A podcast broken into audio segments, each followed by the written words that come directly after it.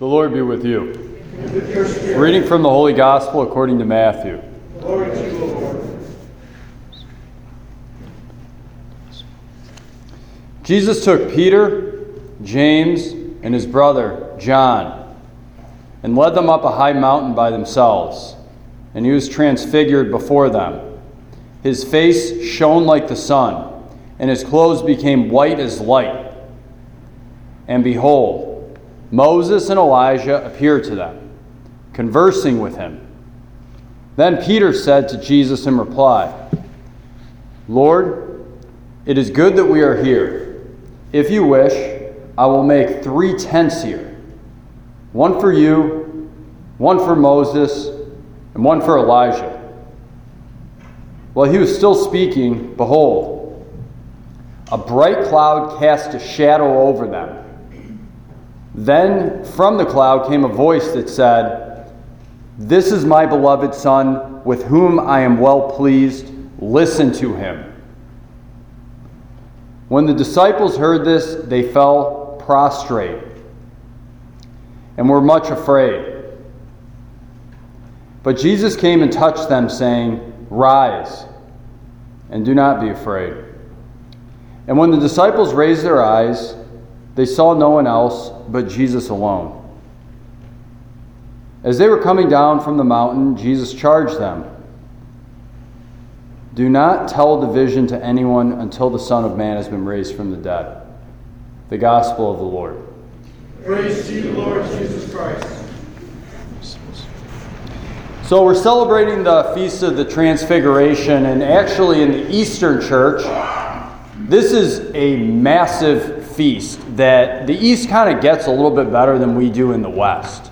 And so when I say the East, what I mean is the Catholic Church is made of 24 different rites.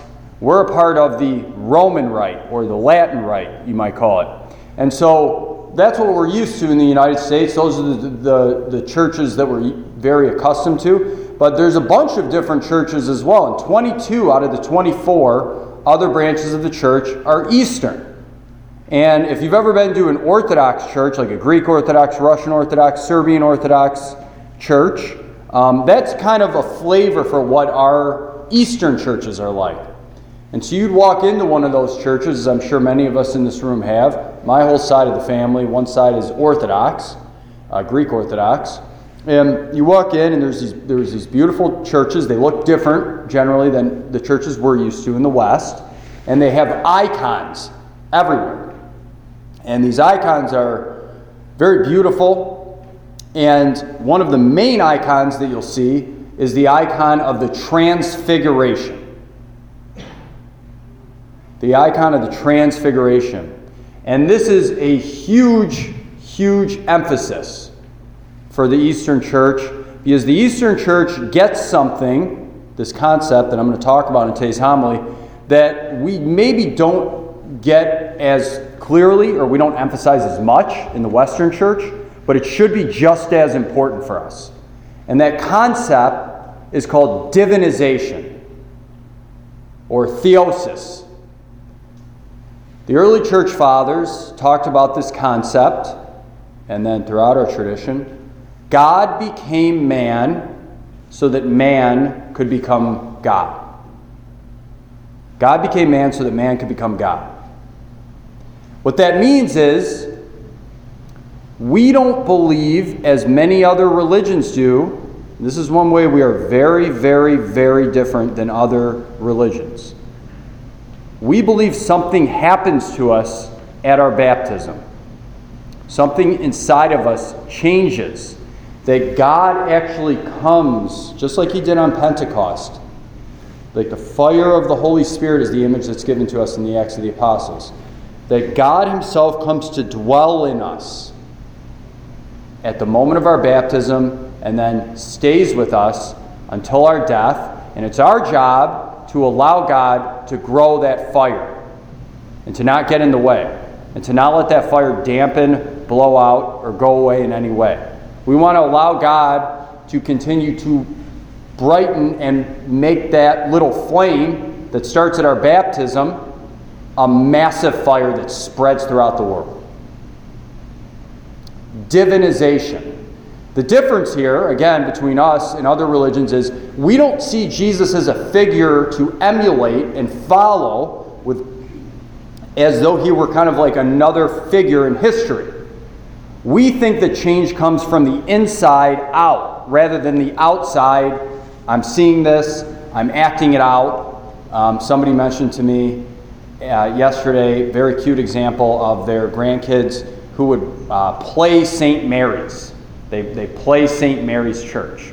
And so they're like acting out, you know, like what the priest does or what different people do. And is, you know, is very adorable when we see our kids do this kind of stuff. They play out and they act out these roles that they see adults doing. Um, and so this is different than that concept. This is, so instead of imitation by example, wow, Jesus did this, so I'm going to really try to do this even harder, you know, like each and every day. We actually believe in the church that Jesus is the one who does that to us, inside out. We follow Jesus, and Jesus does the work inside of us to make us more like Him. And so, this idea is that in the church, we want and we do have a bunch of little Jesuses. A bunch of little Jesuses. And so Peter, James, and John are brought up to the mountain in today's transfiguration. And we get this, this nice image of the, of the story of the transfiguration from the perspective of Matthew, who is one of the twelve. And it's, he kind of goes through it. But we also get a perspective of it in our second reading, which is kind of interesting. And it's coming from Peter himself. So this is Peter 20 years or whenever it is down the road from when this original event of the Transfiguration actually took place, when he was there. And he's talking about this now. He's, Peter's in a whole different position. We know all the foibles of Peter if we pay attention to the Gospels. Peter's just kind of a mess, right? In Matthew, Mark, Luke, especially, and John as well. Peter's just kind of a mess. Of, he's just kind of a mess of a human being. He's always screwing up. He's always making mistakes. He's always saying dumb things and doing dumb things. But in the process of a 20 year friendship with Jesus, on the back end of that, which looks more like, so after Jesus ascended into heaven, it looks more like the friendship that we have with Jesus, where he's not bodily present, where Jesus is dwelling interiorly in Peter. Peter's a different man. He's become another Jesus. And he is this Jesus figure as a bishop, the first bishop of Rome and the first pope in Rome. And so we get this letter that he writes to his congregation in Rome. And this is a part of it where he's speaking about his experience of the transfiguration. He's been divinized by this point. He is being divinized. And he is clearly spreading the gospel. And he is a powerful force in the church. And people are attracted to Peter as they were attracted to Jesus. Because Peter's had 20 years of friendship and pursuing and following Jesus. And so Jesus has done the work of making Peter more like him during the course of this time. Here's Peter. We did not follow cleverly devised myths when we made known to you the power and the coming of our Lord Jesus Christ. The fact that God became man. We weren't making this up. We were there. I was with him for three years. But we had been eyewitnesses of his majesty, for he received honor and glory from God the Father. We know the honor and glory from God the Father just from this reading because when the cloud descends, we hear the cloud, it says, This is my beloved Son, which presupposes the voice saying it is the Father. For he received honor and glory from God the Father when that unique declaration came to him from the majestic glory This is my Son, my beloved, with whom I am well pleased. We ourselves heard this voice come down from heaven while we were with him on the holy mountain. The message the prophetic message that we give to you is altogether reliable. Peter's trying to add credibility because Peter is teaching controversial things as the Bishop of Rome that not everybody necessarily is, is open to hearing.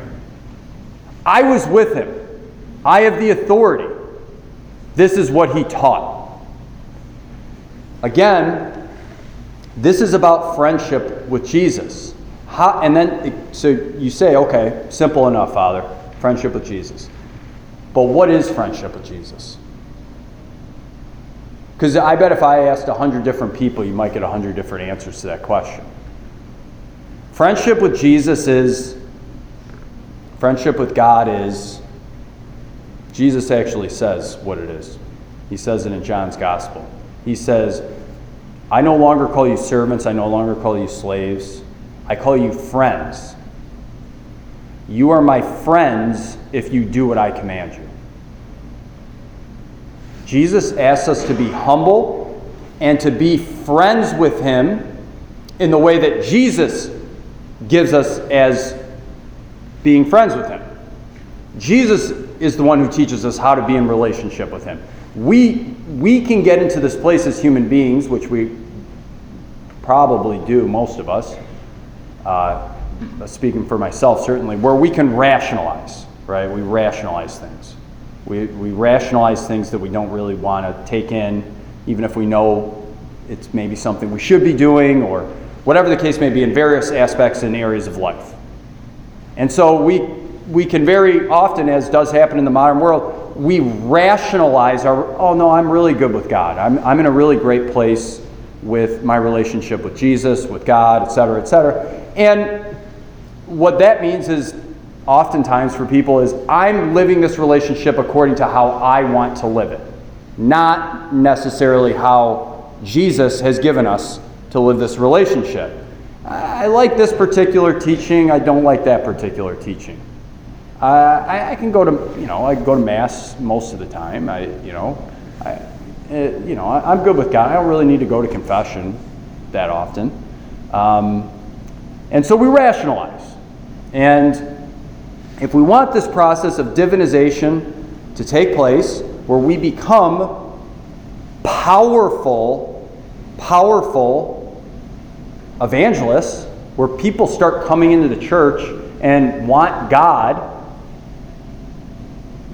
through our presence, through our persons, we have to be humble. And we, we have to be obedient to Jesus and his church, of course, obviously. This is not super it's not really it's not really that complicated. That's what Peter's saying here. That's what happens in the process of divinization. And and and we don't have to like if we're trying to get our kids and our grandkids to practice the faith and they're falling away or our friends and we desire for them to be a part of this beautiful thing, you know, that is the church, that we all know the beauty. We don't have to be super clever we don't, there's nothing we're really going to be able to do to get people back into the church other than what I'm speaking about in this homily right now, which is allowing Jesus to transform us through his own friendship, through our own personal holiness. And then it's not difficult at all to get people to come into the church because God is the one doing the work. And when people see God, they are attracted to God and they want it. And if they see God in us, and again, we can't make that happen by trying to imitate. Jesus does that work. Us following him, he does that. He turns us into himself over time. And you might say, okay, that's a really cool um, a, a, a kind of like theory of, of how you grow in holiness or concept of friendship with God, whatever. Um, sounds great. It sounds very poetic. But it's just not that realistic. I would never see myself, this is what we might be thinking right now, I could never really see myself, Jesus basically being such, so dwelling in me that I am a little Jesus in the world. And what I would say, what I would argue back to that objection would be well, we actually have thousands of examples of people who do such a thing and make such a massive impact that they change whole societies. We call those people the saints. And we have historical documentation, some of them even live in our own lifetime. Mother, easy modern ones Mother Teresa, John Paul II, and two days ago we celebrated the feast day of St. John Vianney. These are little, little Jesuses. And people are drawn to them as though they were Jesus himself. St. John Vianney, one of my favorite saints. He's the patron saint of priests, and his feast day was this past Friday. St. John Vianney, unbelievable story, incredible story. This guy grows up, he's in this, he's grows up in France in like a time that is not all that dissimilar to our own.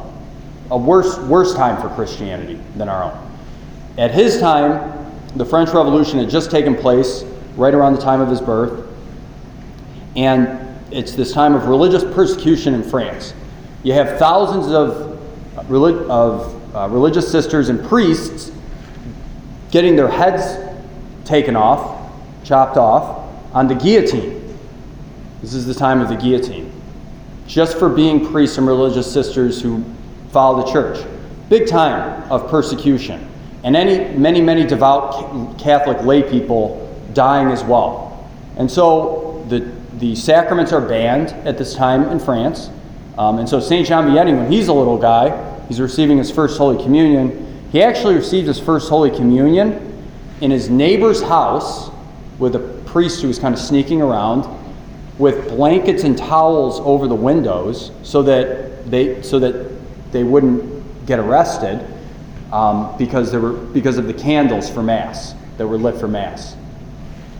So, anyways, John Vianney grows up. He has a desire to become a priest. The Lord calls him to the priesthood. He gets sent to this small town called Ars, France. Ars, France, with an A. And this little town is, there's about 225 people. It's kind of a farm town. He gets lost on the way when, he, when he's sent there. And the people in this town, just like most of France, don't really know anything about the faith. People don't practice. There's about a dozen people going to Sunday Mass. Um, it's just kind of, and what people do on Sundays, and at this time is in Ars, is they go out to these bars. There's like a ton, there's one church, but there's like a ton of bars, little, little taverns. And so people have these like dancing, where they're out dancing all night. Um, morals are not very good. There's tons of um, children born out of wedlock. There's tons of um, you know, fights and all, all sorts of stuff going on. And people don't come to church. And so when John Vianney gets sent to the town of Ars, he walks in, he kisses the ground in Ars, and he said, and he kisses the ground because he says, This is where heaven is going to break in. And he just has such a faith in God that God is going to do so much good and bring so many people to heaven in this town. And so by the end of St. John Vianney's time, when he, he spent his whole life in this one church, by the, by the end of his time there, there's about, by the beginning, there's about a dozen people going to Mass on Sundays. By the end of his life, towards the end of his life, there were literally 20,000 people coming into that town a year just to hear him speak about Jesus and to have them hear, to have St. John Vianney hear their confession. People would wait days and camp out around the church just to have him hear their confession. They built train tracks to get to this place, and it was the biggest pilgrimage site in Europe. This is the power of Jesus. This is the power of Jesus. This is very real. God can do this with us. Lord, we ask you to divinize us, to help us to grow in friendship with you to be humble and allow you to do that work inside of us. We have faith in you. Thank you for the example of the, of the saints throughout history who have showed us the reality that you do continue to dwell on earth in our very persons by virtue of our baptism and the sacraments. Please increase the fire in, in our, our parish, Lord Please help the fire to grow to the greater Minooka area. Help us to be a people who are on fire. with love of you and love of neighbor. And allow this place, Lord, to be a place where thousands of people are attracted and find God here, Lord, through us, through our, our, our congregation, our parish. Help us to be humble. Through Christ our Lord. Amen. And let us take a few minutes in silent prayer just to listen to and speak with the Lord in our hearts.